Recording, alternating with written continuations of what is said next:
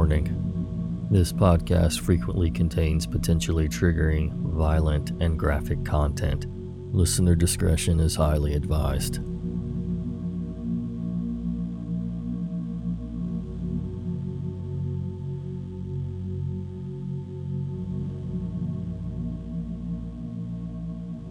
Hello again, Nightmare Society.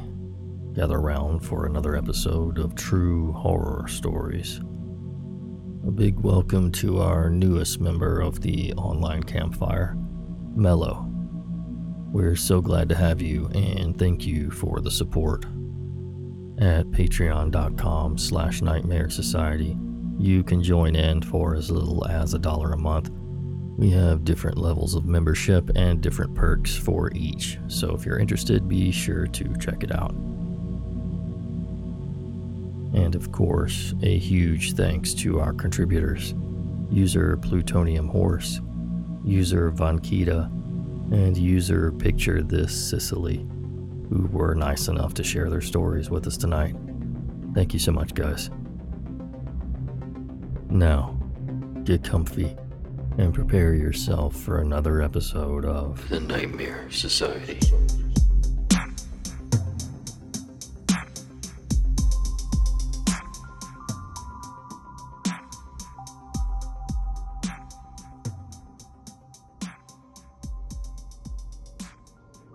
Took place two years ago.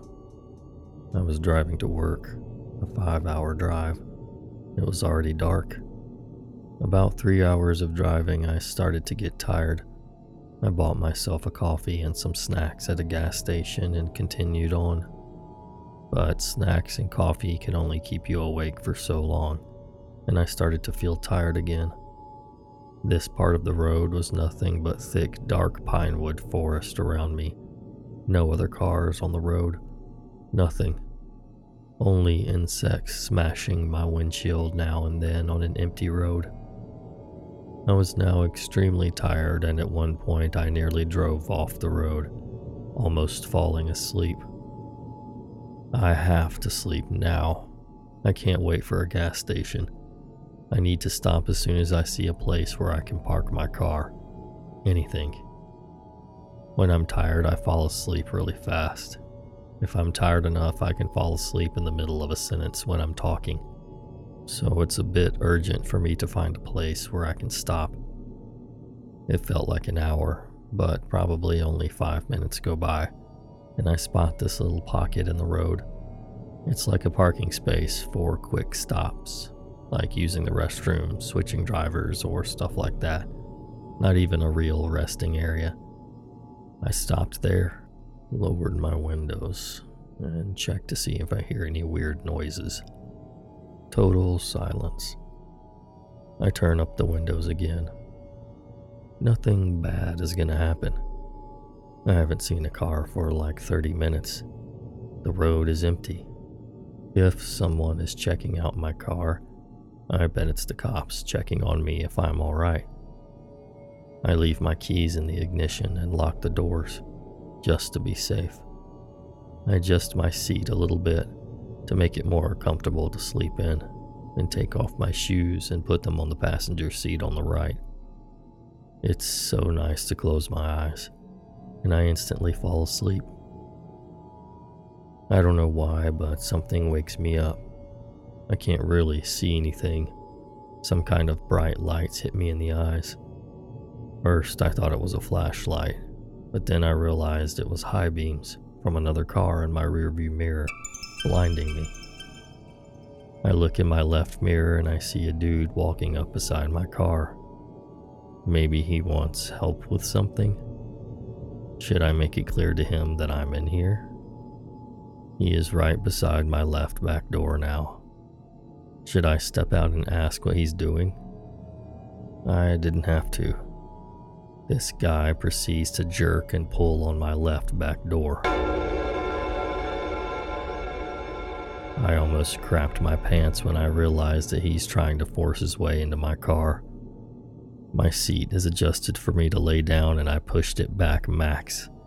I can't reach the pedals, which makes it impossible for me to drive my car. I slam the car horn and it breaks the silence with a roar, and the dude jumps. That gives me about two seconds to push my seat up to reach the pedals, but it's still way out of adjustment, so I'm kind of pulling myself up to the steering wheel because my seat is laying flat and not supporting my back. Anyway, I start my car and drive off with a cloud of smoke from my screeching tires. It's hard driving a car with nothing holding up your upper body, but I managed. As I leave, I look in the rearview mirror and I can see how the guy is just standing there looking at me. And then I can see two more guys coming up beside him. What I can see in the silhouette of their beams, one of them has something in his hand, like a wrench or a crowbar. I drove super fast, way over the speed limit. My whole body was trembling with adrenaline and fear. I drove like that for like 30 minutes. Then I stopped at a gas station to fix my seat and put my shoes on again. I figured out I was only sleeping for like 10 minutes.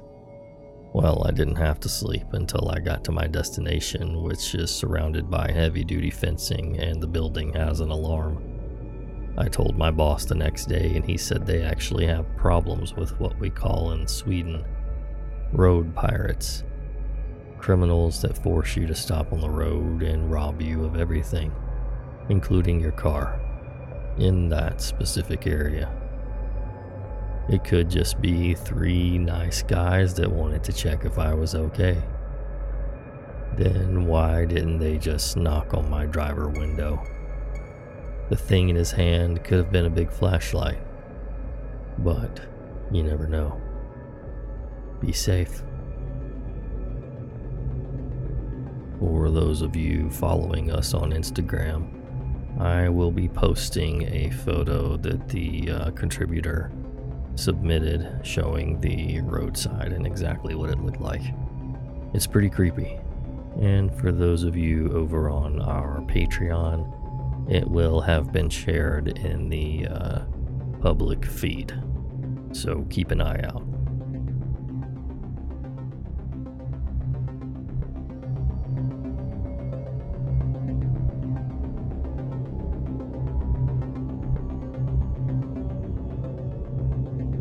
Close to 10 years ago, my best mate and I scored the deal of the century.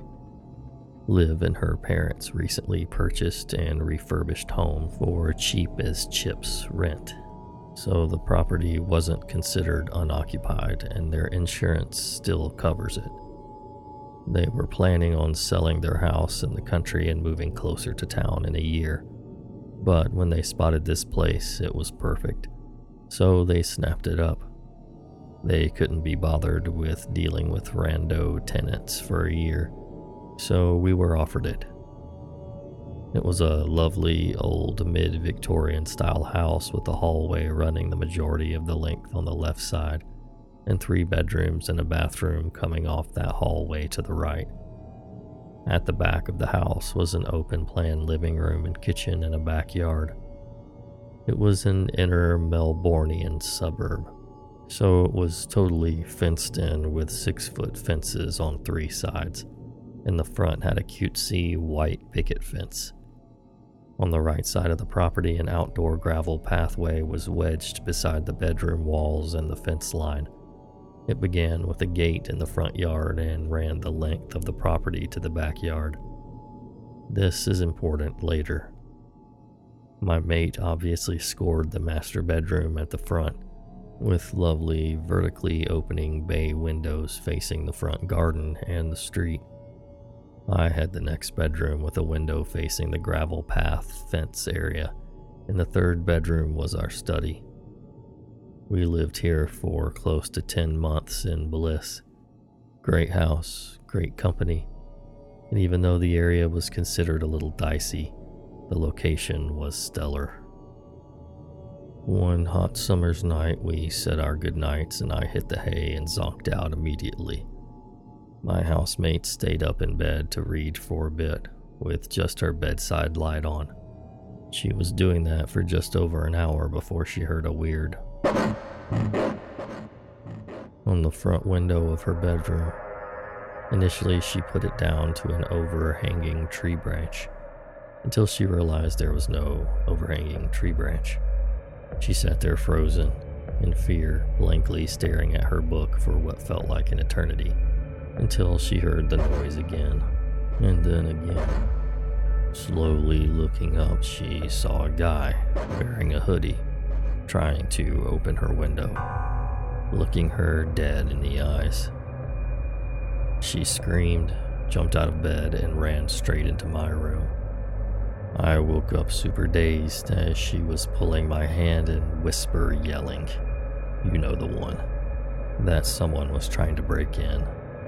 She had a tendency to be a little overdramatic sometimes, but I swear I've never seen someone look so genuinely terrified. I went to grab my phone to call the cops, but we just went completely still when we heard the distinct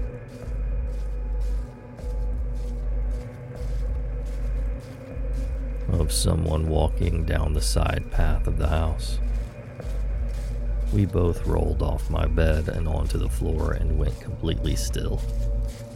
The sound continued getting closer to my bedroom window. I don't know what it is about the distinct sounds at night when it's otherwise quiet, but it sounded deafening. And then I realized why it was so loud. My freaking window was wide open. I jumped up, slid the window down, and slammed the lock shut just as he reached the window. He looked at me, but he didn't react at all. He just calmly tried to open the window. But when he realized he couldn't, he continued down the pathway to the backyard. I was thoroughly crapping myself now and my housemate was sobbing on the floor, looking up at me like a bunny about to be torn apart by a fox. I sprinted to the back door to thankfully find it locked and ran back to my room and called the cops. I don't know what the cops knew that we didn't, but they must have broken a land speed record to arrive all of three minutes later, lights and sirens off. Then we saw them go down the side path guns drawn, straight to the backyard. There were some noises from the yard, then a knock at the back door a moment later, and the police identified themselves. Turns out the guy had vaulted the back fence, an impressive feat, and another patrol car was headed to the next street over to look for him. The two cops at our place asked if we were okay, then asked if they could come in and look around. The cops were honestly amazing.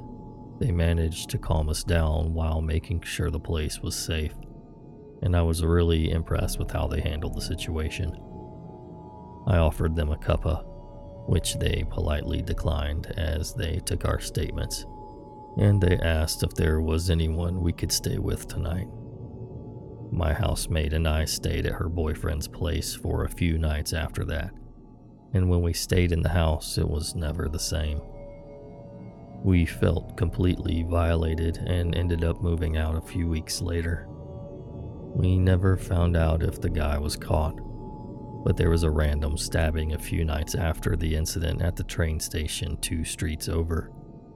If it was related or not, I do not know. But all I can think is that we were so freaking lucky that it went the way that it did.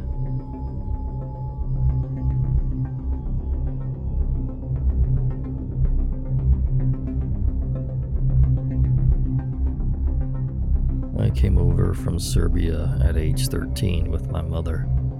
My older brother, who was 15 years older than me, had lived in America for a few years, and he sent for us. My mom wouldn't be staying, although at the time I wasn't aware of that. Anyway, we landed in New York City, and the plan was my brother would come get us. However, my niece decided to come early, and my brother's wife went into labor shortly before we landed.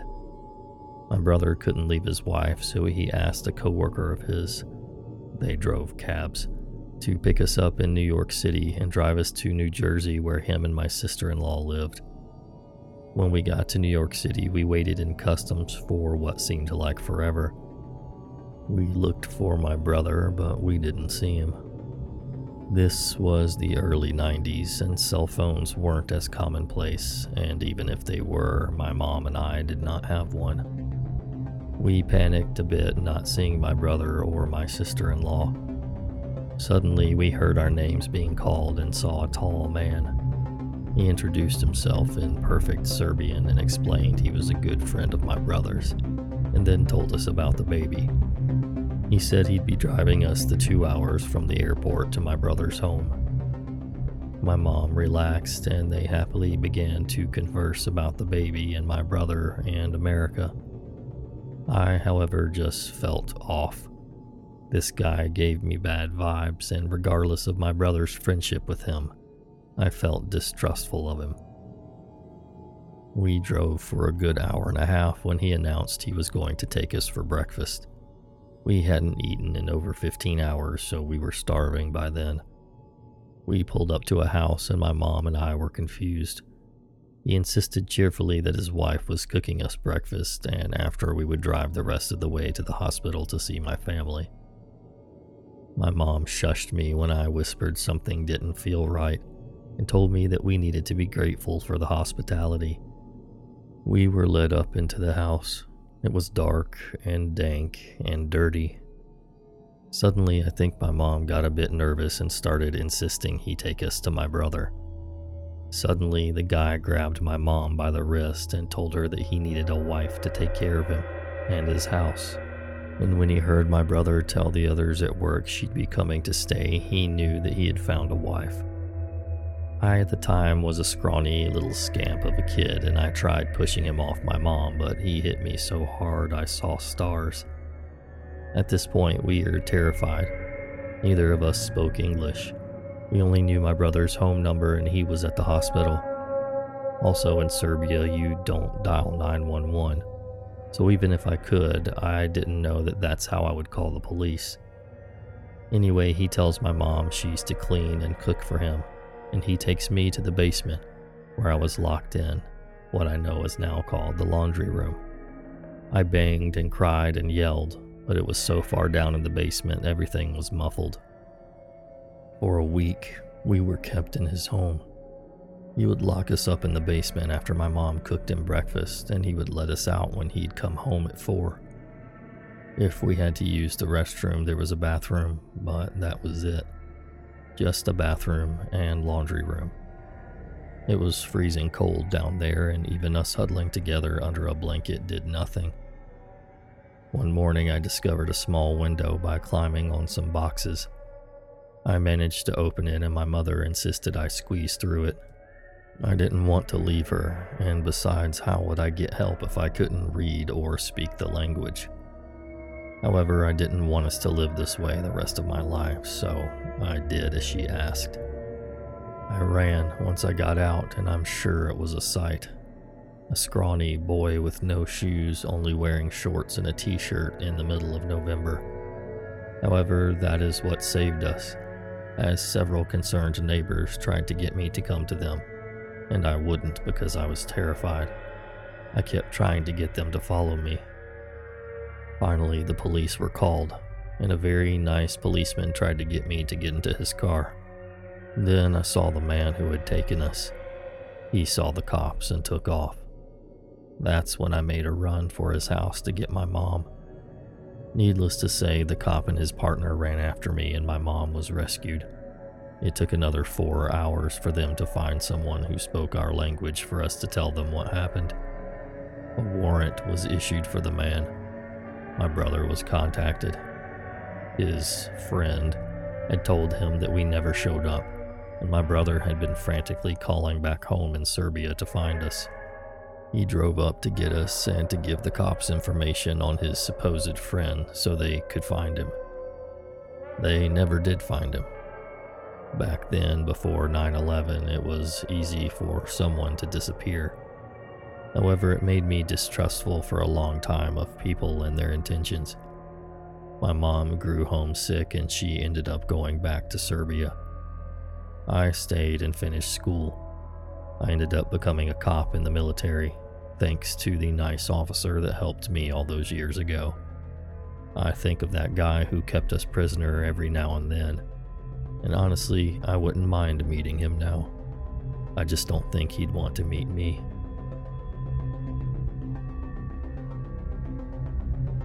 Don't forget to follow us over on Instagram at Nightmare Society Radio. And feel free to check out the different options we have for membership over on patreon.com slash nightmare society. Thank you so much for listening, and until next time. Sweet.